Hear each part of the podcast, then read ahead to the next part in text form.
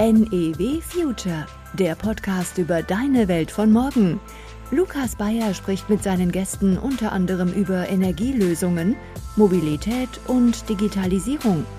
Zukunftsgerichtet und kompakt.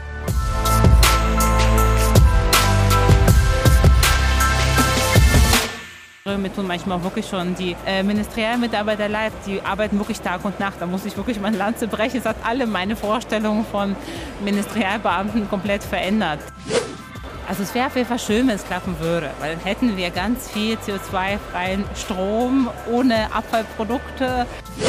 Da habe ich das Gefühl, es wird ganz klar unterschieden im Ministerium die nächsten zwei Jahre und 2030. Wir werden ja alle Register ziehen müssen, um diese hehren Ziele zu erreichen.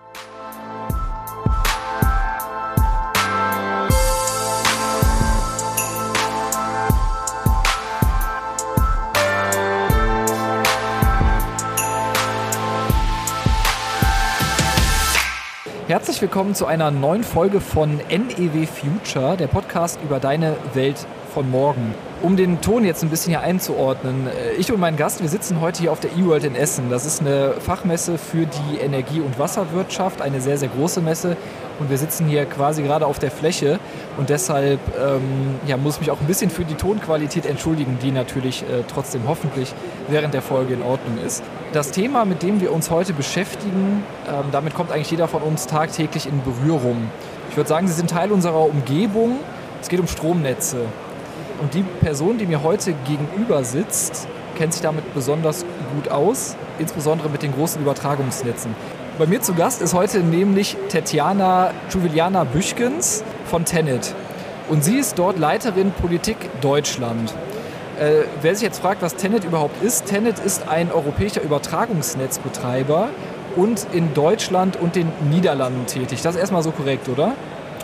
Genau, das ist korrekt. Wir sind der erste grenzüberschreitende Netzbetreiber, betreiben das gesamte niederländische Höchstspannungsnetz, aber auch einen sehr großen Teil in Deutschland. In Deutschland gibt es ja vier Übertragungsnetzbetreiber und Tenet-Regelzone liegt vom Norden durchgezogen in den Süden, also von der Nordseeküste bis nach Bayern zieht sich unsere Regelzone durch. Ich äh, ich habe mal gegoogelt und gesehen, dass ähm, Tenet insgesamt Hochspannungsleitung mit einer Länge von 24.000 Kilometern betreibt. Ich habe mal geguckt, was das so an Strecke eigentlich bedeutet. Und zwar von, von München-Gladbach, also da, wo die NEW sitzt, ist das bis nach Australien und zurück. Wow. Also eine, eine ganz schöne Strecke. Und ähm, hoffentlich bald noch viel, viel mehr Strecke. dann vielleicht einmal um die Welt, Welt rum. Das wäre ein ähm, Ziel. Bevor wir ins Thema wirklich einsteigen, ähm, möchte ich dass du dir einmal vorstellst, du stehst vor einer Schulklasse, beispielsweise in der achten Klasse am Gymnasium. Wie erklärst du den Schülerinnen und Schülern, was du beruflich machst? Das ist wirklich eine sehr große Herausforderung. Ich muss mich jetzt immer schon an meiner Drittklässlerin, das ist nämlich meine große Tochter in der dritten Klasse, äh, äh rechtfertigen. Sagte immer, Mama, du redest mal mit Politikern. Das ist so dein Job. Redest du auch mit Angela Merkel? Das ist immer so die zweite Frage. Jetzt muss sie lernen, es ist Olaf Scholz. Gibt nicht mehr Angela Merkel. Das war für sie erstmal ähm, ähm, eine große Umstellung. Ähm, ja, also ich beschreibe das immer, ähm, und zwar auch gar nicht Schülern, sondern auch wirklich auch im privaten Freundeskreis, weil Lobbyist hört sich immer so schrecklich an, Interessensvertretung, und dann sagen immer alle, na bist du ein Lobbyist. Das hört sich auch immer schlimm an. Ähm, ich sage immer, ich bin sozusagen, äh, ich mache Übersetzungsarbeit.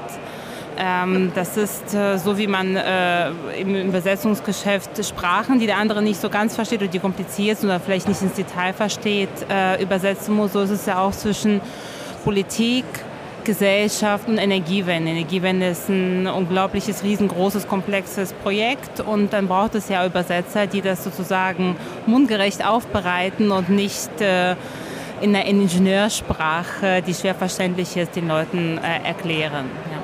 Das ist sozusagen mein Job. Wie, wie, kann man sich so, so einen Tagesablauf von dir dann vorstellen? Also setzt du dich dann morgens hin und klingelst einmal die politischen Ansprechpartner durch oder wie kann man, wie kann man sich das vorstellen?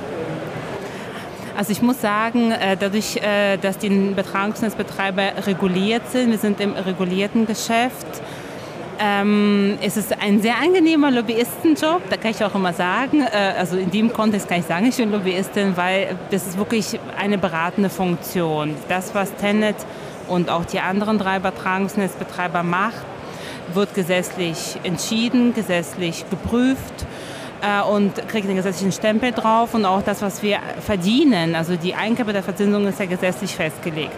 Das bedeutet, dass wir in so einem stark durchregulierten Rahmen agieren, dass wir keine, dass uns nicht zumindest unterstellt werden kann, dass wir reine Gewinnerzielungsabsichten haben und deswegen ist das Thema Beraten zum Energiesystem ein sehr wichtiges. Und Deswegen haben wir das Glück, äh, dass häufig sogar gar nicht ich anrufen muss, sondern wir sehr viele Anrufe bekommen, sehr viele Einladungen äh, von NGOs, von Bundestagsabgeordneten, die natürlich was zu den Leitungen ihrem Wahlkreis wissen wollen, aber auch von Ministerien und Verbänden, um gewisse Sachen zu erklären und bei gewissen Sachen zu beraten. Weil natürlich sehr viele Gesetze, die nicht inhaltlich direkt was mit Netzausbau zu tun haben, doch das Energiesystem tangieren, sei es jetzt das, äh, die aktuelle Gesetzgebung wie Energiesicherheitsgesetz oder Gesetze zur Einsparung von äh, Gas äh, im Strommarkt. Das sind alles Gesetze, die, wo eben auch die Stimme der Betragungsnetzbetreiber sehr wichtig ist, hat aber erst nichts mit Netzausbau per se an sich zu tun. Genau. Deswegen sitze ich da und kriege viele Anrufe, habe aber auch ein sehr tolles Team, die mich auch sehr viel fragen oder wir haben sehr viel äh, Meetings äh, und wir sind sehr viel bei äh, Terminen des Ministeriums dabei, auch auf Landesebene und erklären und beraten dort. Du, du hast gerade schon, schon viele Themen angesprochen, die aktuell heiß in der Diskussion sind. Ähm, was motiviert dich so, jeden Tag aufzustehen, diesem Beruf nachzugehen? Sind das auch, ist das auch so die, die Aktualität der Themen und die Wichtigkeit, die, die diese Themen haben? Das ist es in der Tat. Also das ging richtig los äh, mit Fukushima, dass es so mit der Energiewende richtig losging äh, in Deutschland. Und seitdem war eigentlich kein Tag wie der andere, kein Tag äh, langweilig und man hatte jeden Tag auch wirklich das Gefühl, was getan zu haben. Also man hat ja ganz klares Ziel vor Augen, man hat ja selbst Kinder, die man erzieht und äh, man möchte denen ja auch eine schöne Zukunft hinterlassen. Das hört sich jetzt irgendwie so ein bisschen abgedroschen, aber es ist wirklich äh, ganz ehrlich der Fall. Und äh, wenn man äh, zum Energiesystem berät und das Energiesystem sozusagen im Großen und Ganzen versteht und auch einen Beitrag dazu leistet mit dem Netzausbau, dann, dann, dann hat, geht man immer mit so einem guten Gefühl nach Hause, dass man wirklich was äh, für Klimaneutralität sozusagen gemacht hat ja, und einen positiven Beitrag für die Gesellschaft leistet. Ihr als äh, Tenet kümmert euch ja als Übertragungsnetzbetreiber um die großen, ich sage jetzt mal die großen Strommasten, die durchs Land fließen. Und ich habe ähm, mich gerade eben mal hier auf der E-World umgehört, was die Leute denn so ähm, mit dem Thema Stromnetze assoziieren. Und ähm, wir hören uns jetzt mal diese Umfrage an und danach möchte ich von dir wissen, was du mit dem Thema Stromnetze assoziierst. Ja, Strom wichtig für, für erneuerbare Energien. Das fällt mir auch so ein. Instabil oder nicht instabil, sondern anfällig für sensitiv, sensibel, ja. Äh, sehr relevant und wichtig. Die sind natürlich stabil, weil ich bei E.ON arbeite. E-Autos, Überlastung der Stromnetze, wenn, wir zu, wenn, wenn die E-Autos Pflicht werden. Ich teile äh, die Aussage wichtig, erneuerbare Energien und stabil. Was sagst du zu instabil? ähm, ich äh, interpretiere es erstmal positiv im Sinne von, äh, damit die Netze nicht instabil werden, müssen sie ausgebaut werden. So war das sicherlich auch so erstmal äh, äh, gedacht. Natürlich muss ähm, viel abgeregelt werden, um das Netz stabil zu halten. Daher kann natürlich auch so eine Aussage kommen. Aber ich glaube an sich äh, ist äh, gibt ja kein stabileres äh, Stromnetzsystem, als es in Deutschland äh, gibt. Wir haben die geringsten Ausfallzahlen auf allen Spannungsebenen.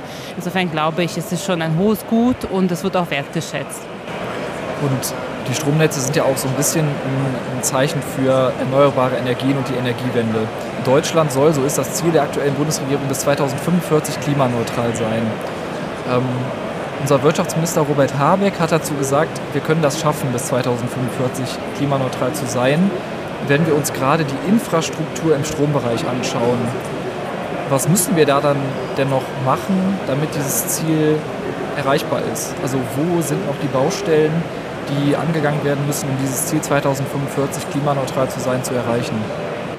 Das allererste ist natürlich, wir müssen die Stromnetze, die wir jetzt geplant haben und die wir für die Zukunft auch planen werden, auch wirklich bauen. Das ist das A und O, äh, denn viele Probleme, die wir jetzt haben, auch mit gestiegenen Kosten, also ich meine natürlich Probleme wie äh, Krieg in der Ukraine und äh, Verknappung von Gas ist jetzt kein Strom, also wird zum auch Problem für die Stromnetze, aber kein per se Stromnetz äh, fürs verzögert Ausbauproblem, aber viele andere Verwerfungen im Markt. Ähm, und hohe Kosten, sowas wie Redispatch-Kosten, die ja auch über Jahre immer weiter steigen. Das sind alles Folgewirkungen von Verzug beim Netzausbau. Das das A und O ist natürlich die Infrastruktur auszubauen. Damit sind nicht nur Übertragungsnetze gemeint, damit sind auch die Verteilernetze gemeint, auch die Niederspannungsnetze, also auch das Thema E-Mobilität ist ja vorhin angeklungen, ist genauso ein Bottleneck, aber es, es betrifft auch andere Infrastrukturen. Es betrifft auch die Gas- respektive die Wasserstoffinfrastruktur für die Zukunft. Denn am Ende ist es so, wir werden ja alle Register ziehen müssen, um diese hehren Ziele zu erreichen. Wir werden alles, was geht, elektrifizieren müssen. Wir werden aber auch viele grüne Gase brauchen, grünen Wasserstoff brauchen, eine Vielfältigkeit an, an, an grünen Energien in unterschiedlichen Formen. Äh, und dafür brauchen wir eine stabile, gut ausgebaute Infrastruktur. Das ist das A und O, um diese Märkte sich auch entwickeln zu lassen. Ja. Wenn wir jetzt mal zum Beispiel auf auf Windräder gucken, dann kommt immer dieses Wort Genehmigungsverfahren. Genehmigungsverfahren sind zu lange. Ähm, man kann eigentlich Jahre einplanen, bis dann das Windrad steht. Gibt es dieses Problem auch bei den Stromnetzen oder muss man das anders betrachten? Ich würde sogar sagen, bei den Stromnetzen waren wir die Ersten mit dem Problem. Wir hatten lange, viele Jahre eher das Gefühl, wir hatten auch sehr viele Jahre immer auf unseren Präsentationen immer ein Bild von der Stromleitung und von dem Windrad und dann waren da Pfeile mit gute Masten, schlechte Masten. Denn viele Jahre war es ja ganz anders. Äh, Netzausbau war schwierig, kritisch äh, äh in der Bevölkerung betrachtet und Windenergie und PV-Ausbau ging rasend voran. Jetzt kommt wahrscheinlich eine gewisse Übersättigung auch hier und auch hier wird es jetzt komplizierter. Äh, es hat zweierlei. Das eine ist natürlich Planungsgenehmigungsverfahren. Da sind wir A in einem sehr komplizierten europäischen Recht, was Vorgaben macht, die auf, Land, auf äh, nationaler Ebene umgesetzt und angewendet werden müssen und die auch die Behörden zum Teil stark überfordern. Die Behörden sind erst nicht wahnsinnig gut ausgestattet, die das Ganze genehmigen, egal ob es ein Windrand ist oder eine Stromleitung und die Anforderungen sind sehr hoch. Wir haben dort auch das Problem der Standardisierung. Das eine sind ja Vorgaben. Keiner möchte ja sagen, wir wollen äh, Vögel nicht mehr schützen oder Arten Naturschutz nicht mehr betreiben. Aber jede Behörde legt eben diese vielfältigen Vorgaben von Brüssel eigenständig aus. Das heißt, man bräuchte eigentlich pro Behörde einen Experten, der sozusagen das Genehmigungsverfahren dort leitet. Ähm, und das ist, äh, zieht einfach die Verfahren die Länge, sowohl bei Wind als auch äh, bei Strom. Das zweite Thema ist natürlich die Akzeptanz. Und das geht häufig Hand in Hand, wenn eine Behörde sowieso überlastet ist. Und es gibt noch Bürgerproteste und auf so einem Bürgerprotest setzt sich, was leider häufig passiert, sowohl bei Wind als auch im Stromnetzbereich, sich ein Politiker drauf, Kommunalpolitiker, Landespolitiker, manchmal auch Bundespolitiker äh, und macht Druck auf die Behörde, dann ist sie noch gelähmter und entscheidet noch langsamer oder gar nicht. Ähm, und das verzögert weiter. Also Akzeptanz ist auch ein sehr sensibles Thema, aber häufig politisiert und damit ins Negative gekehrt. Man kann ja den Menschen vieles erklären. Wir gehen ja viel vor Ort und versuchen zu erklären, warum das nötig ist und kommen, werden auch gehört. Aber wenn Politiker sehr emotional die Sache häufig aufmischen, dann wird es sehr schnell dekonstruktiv, unkonstruktiv. Ja. ähm, man merkt jetzt seit dem Beginn des Ukraine-Konflikts, finde ich persönlich so so einen Zwiespalt. Zum einen sagt man, erneuerbare Energien müssen ausgebaut werden. Da muss es schneller gehen mit äh, Windradausbau, Stromnetze müssen schneller gebaut werden. Auf der anderen Seite erleben wir jetzt die, äh, ich sag jetzt mal, Weiterführung der Kohleenergie beispielsweise. Gaskraft wird in Frage gestellt. Also es ist ja sehr, sehr viel in Bewegung gerade. Was würdest du sagen, hat sich denn seit dem Ukraine-Krieg oder seit dem, was in den letzten Monaten sich dort entwickelt hat, in diesem Strombereich verändert? Also merkt man jetzt noch mal eine stärkere Zugkraft, dass man sagt, wir müssen hinter bestimmte Projekte einfach noch mehr Druck legen und diese so schnell wie möglich durchführen? Oder merkt man, dass der Fokus aktuell eher darauf gelegt ist, versuchen, die Gasreserven, die man eigentlich aus Russland bekommt, irgendwo anders herzubekommen?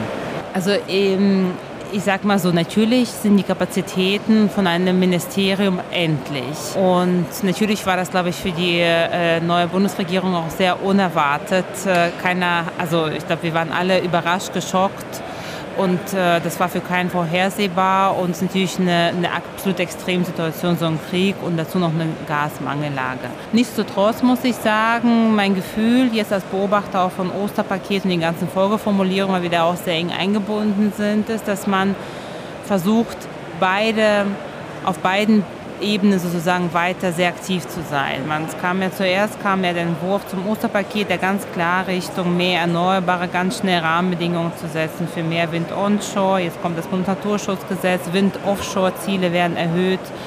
Äh, und man hat auch was äh, für die Stromleitung gemacht. Also das, was wir im Netzentwicklungsplan letztes Jahr bestätigt bekommen haben, kommt jetzt ins Bundesbedarfsplangesetz. Und man hat da sogar gesagt, weil es ja auch nicht ausreicht für den Ausbau, packen wir noch ein paar Leerrohre mit rein. Das heißt, wir bauen die, planen die Leitung gleich mal ein bisschen größer, äh, weil was man hat, das hat man. Wir werden eh noch viel mehr brauchen. Was ein bisschen hinten runtergefallen ist im Gesetzes Paket erstmal war das Thema Planungsgenehmigungsbeschleunigung. Dazu haben wir aber jetzt sehr intensiv im Bundestag diskutiert und ich hoffe, dass da ein bisschen was sozusagen aus dem parlamentarischen Verfahren rauskommt. Und natürlich ist jetzt die Situation enorm angespannt, was Gasbefüllungsstände anbetrifft.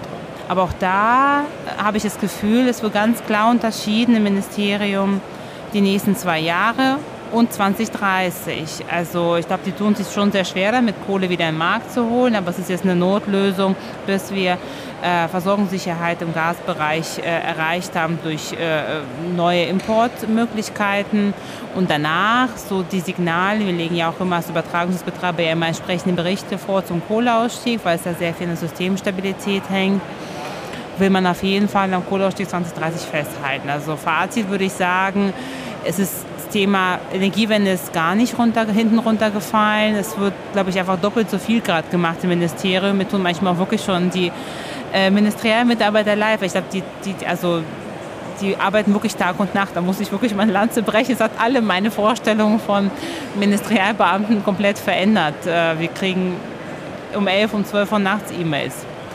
Äh, die, glaube ich, die arbeiten sehr hart dran, haben ganz klar einen Plan. Du hast gerade den Kohleausstieg 2030 angesprochen, der immer noch anvisiert wird. Wir kommen als NEW auch aus einer Region, die sehr stark quasi vom, vom Tagebau etc. beeinflusst wird durch das rheinliche Revier, was direkt in der Nähe liegt. Hältst du es für möglich, dass diese 2030, dass das eingehalten wird? Oder hast du eventuell auch die Vermutung, es könnte sich noch ein bisschen länger ziehen als 2030, eventuell 2035, 2038? Oder bist du auch optimistisch und sagst, 2030 ist möglich? Naja, ich sag, ich würde es mal so ähm, eher gemeiner beschreiben, weil wir natürlich noch sehr viele Analysen haben als Netzbetreiber, die parallel laufen. Ähm, wichtig ist, damit es klappt, ist natürlich der Netzausbau. Denn viel, was jetzt auch an Kohleausschreibungen erfolgte, führte ja dazu, dass einzelne Kohlekraftwerke, namentlich eigentlich ziemlich alles, was im Süden äh, steht, in, eine, äh, in die Netzreserve gewandert ist. Und das ist genauso die, das Grundproblem. Wir brauchen Netzausbau, um die Netze stabil zu halten. Und bis es soweit ist, brauchen wir den Redispatch. Das heißt, auch wenn es einen Kohleausstieg geben wird, wenn die Netze nicht stark genug ausgebaut sind, werden diese Kraftwerke zwar aus dem Markt gehen, aber in die Netzreserve überführt. Das ist das eine. Das ist sozusagen jede Leitung bewirkt, dass es weniger Redispatch gibt und weniger äh, Netzreserve. Aber zumindest sind sie nicht im Markt und produzieren nicht immer CO2 und Kohlestrom. Das zweite Thema ist äh, die Leistungsbilanz. Also haben wir in Deutschland ausreichend Leistung um dunkelflaute Perioden sozusagen zu überstehen. Dazu gibt es ja sehr intensive Untersuchungen auf europäischer Ebene, auch eine Bundesnetzagentur. Das muss im Blick behalten werden. Noch haben wir Überkapazitäten, wir wissen aber noch nicht, was noch dazu kommt. An Gas hat zwei ready Kraftwerke und das muss Hand in Hand laufen. Also wenn wir irgendwo aussteigen, müssen wir auch irgendwo was Neues dazu bauen, ein bisschen was an gesicherter Leistung brauchen wir auf jeden Fall, auch wenn wir sehr eng mit unseren Nachbarn verflochten sind und auch von dort importieren. Ich glaube, dieses wird so der zweite Punkt, der entscheidend sein wird dafür, wann Kohle vom Netz kann Und da hoffen wir, dass der Strom, dass die Strommarktplattform, die fürs nächste Jahr angekündigt wird, entsprechend ein paar Erkenntnisse bringen wird vom Ministerium. Wir hatten eben in der, in der Umfrage ähm, einen Ton auch zum Thema E-Mobilität und Netzausbau und dass es da ja zu Problemen führen könnte, wenn jetzt bis 2035 ähm, auf einmal sich noch viel, viel mehr Menschen E-Auto besorgen und dass dann alle um 8 Uhr abends an die Steckerdose zu Hause stecken und äh, dann die Angst da ist, dass es einen Stromausfall gibt. Wie geht ihr denn als Tenet mit diesem Thema um? Also es ist ja wirklich ein Thema, was wir auch als Verteilnetzbetreiber merken. Es werden Modelle durchgerechnet, ähm, es wird geguckt, ob man dann Modelle einführt, dass beispielsweise E-Autos über Nacht geladen werden, dass man eine gewisse Ladezeit dann sozusagen nach hinten verschiebt etc. Ähm, wie macht man sich da bei Tenet über dieses Thema Gedanken? Weil es ist ja schon ein sehr relevantes Thema, wenn man gerade sieht, dass das Thema E-Mobilität ja immer weiter vorangetrieben wird. Ja, also auch wenn E-Mobilität so ganz und gar nicht auf unserer Spannungsebene stattfindet, setzen wir uns in der Tat sehr, sehr, durchaus sehr stark damit auseinander auf zwei Ebenen. Ebene 1 natürlich die Netzausbauplanung. Auch wir haben ja in unseren Szenarien zum Netzentwicklungsplan, dass alle vier ÖNB-Annahmen, die wir treffen müssen, was Erzeugung, Verbrauch anbetrifft, da spielt E-Mobilität eine große Rolle. Und wir unterstellen da natürlich auch eine gewisse also Flexibilisierung dieser E-Mobilität. Also gewisse Modelle. Ich möchte mich nicht in den Streit um 14a einmischen, ob das jetzt äh, äh, äh, über einen Smart Meter vor, freiwillig oder vorgeschrieben vom Verteilnetzbetreiber, das müssen die untereinander klären. Aber dass ein gewisses Management stattfindet und das auch flexibel und netzdienlich ist, ist, glaube ich, selbstverständlich. Und, da, und sozusagen da machen wir ja auch unsere Betrachtungen und Rechnungen und schauen, wie wir unsere Netze so ausbauen, dass die Verteilnetze auch sozusagen entsprechend äh, die zur Verfügung haben, Strom und äh, den auch nutzen können für Elektromobilität. Das Zweite ist, dass wir durchaus sogar selbst, weil wir sehen, die Kraftwerke sind rückläufig, die Großkraftwerke, und das sind aber die die, die Systemdienstleistung für die Stromnetze erbringen. Dass wir sogar selbst jetzt eine Abteilung haben und Piloten äh, dort starten mit E-Mobilitätsbetreiber äh, und Aggregatoren wie Mobility House oder direkt mit VW und anderen Automobilherstellern, dass wir schauen, wie wir E-Mobilität auch auf unserer Ebene nutzen können, sei es für Redispatch oder für Systemdienstleistungen. Also damit wird es nämlich auch für uns ein Thema werden, wenn wir mehr Flexibilitäten haben im Netz, diese auch zu nutzen für unsere Systemdienstleistungen. Also insofern ist es für uns ein sehr, sehr wichtiges Thema. Ich würde gerne noch auf ein anderes Thema zu sprechen kommen, das Thema Fachkräftemangel. Das ist ja ein Thema, was in der Branche von, von allen Seiten angesprochen wird. Wie sieht das bei euch als Übertragungsnetzbetreiber aus?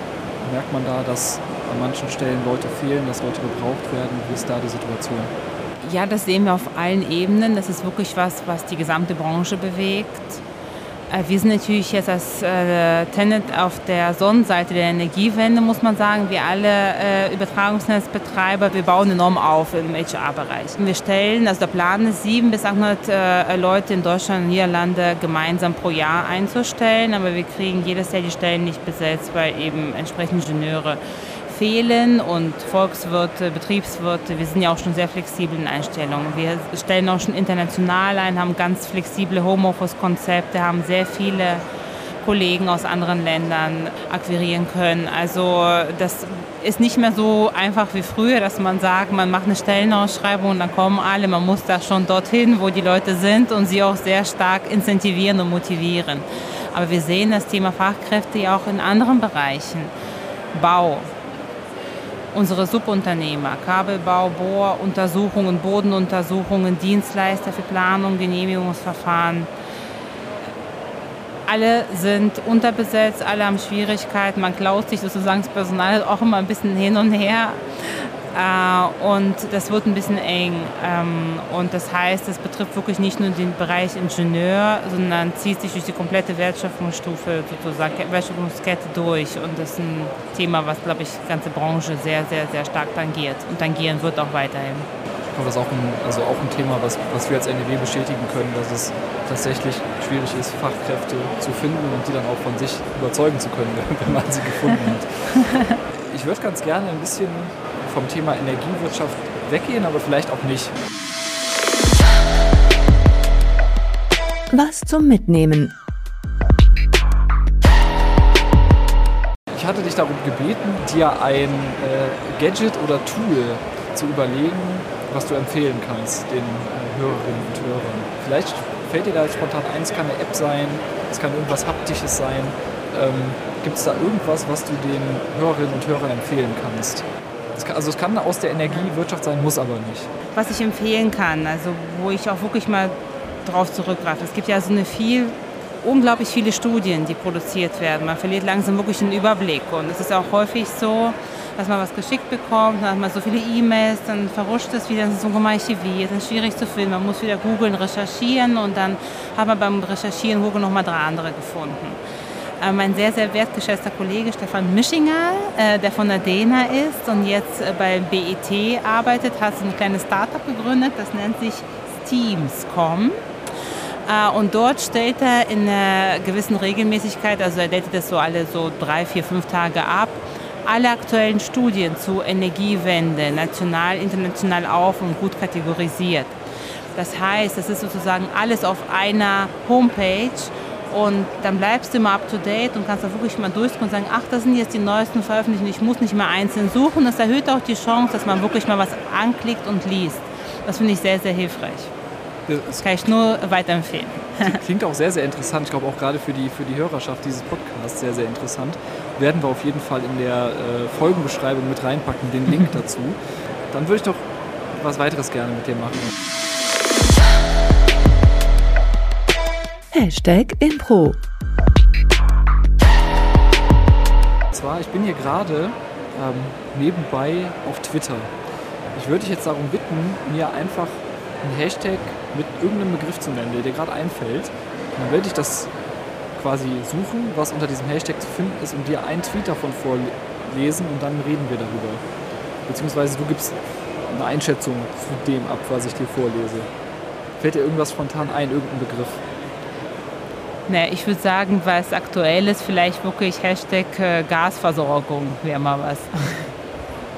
Da kommt bestimmt ganz viel. ja. Okay, ich habe hier einen, äh, einen Tweet von Herzmut, heißt der. Und der Text ist eine Kultur, die mit dem Wort Eigenverantwortung eigentlich nur darauf spekuliert, dass die Verwaltung ein Problem vergisst, verdient auch kein Erdgas. Hashtag Gasversorgung. Ich brauche gerade ein bisschen was zu verstehen. Hast, hast, hast du schon eine ähm, Meinung dazu?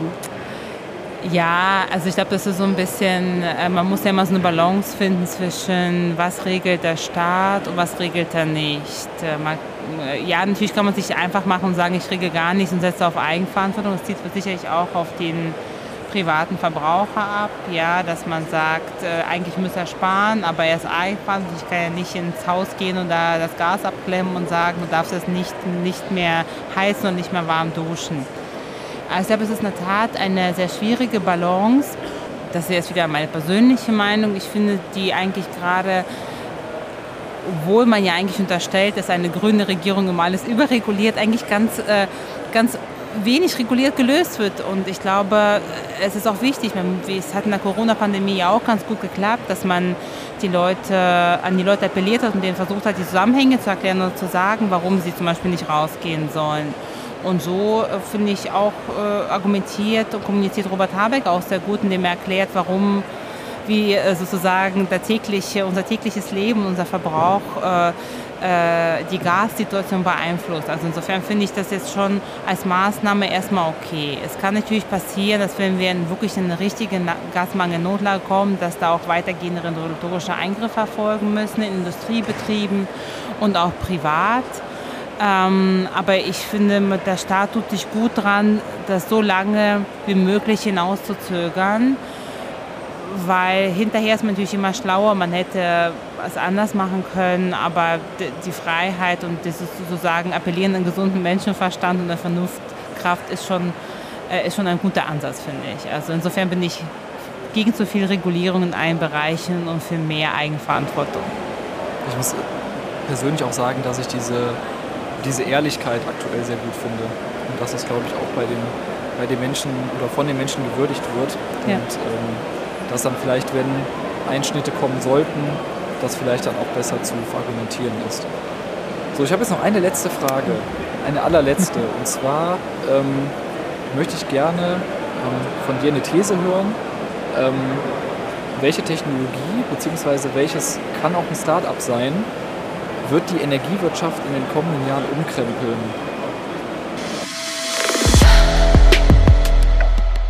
Die gewagte These. Kannst du Technologie nennen, kannst ein Startup nennen. Ähm, was glaubst du? Also, ähm, ich bin ja ein Optimist.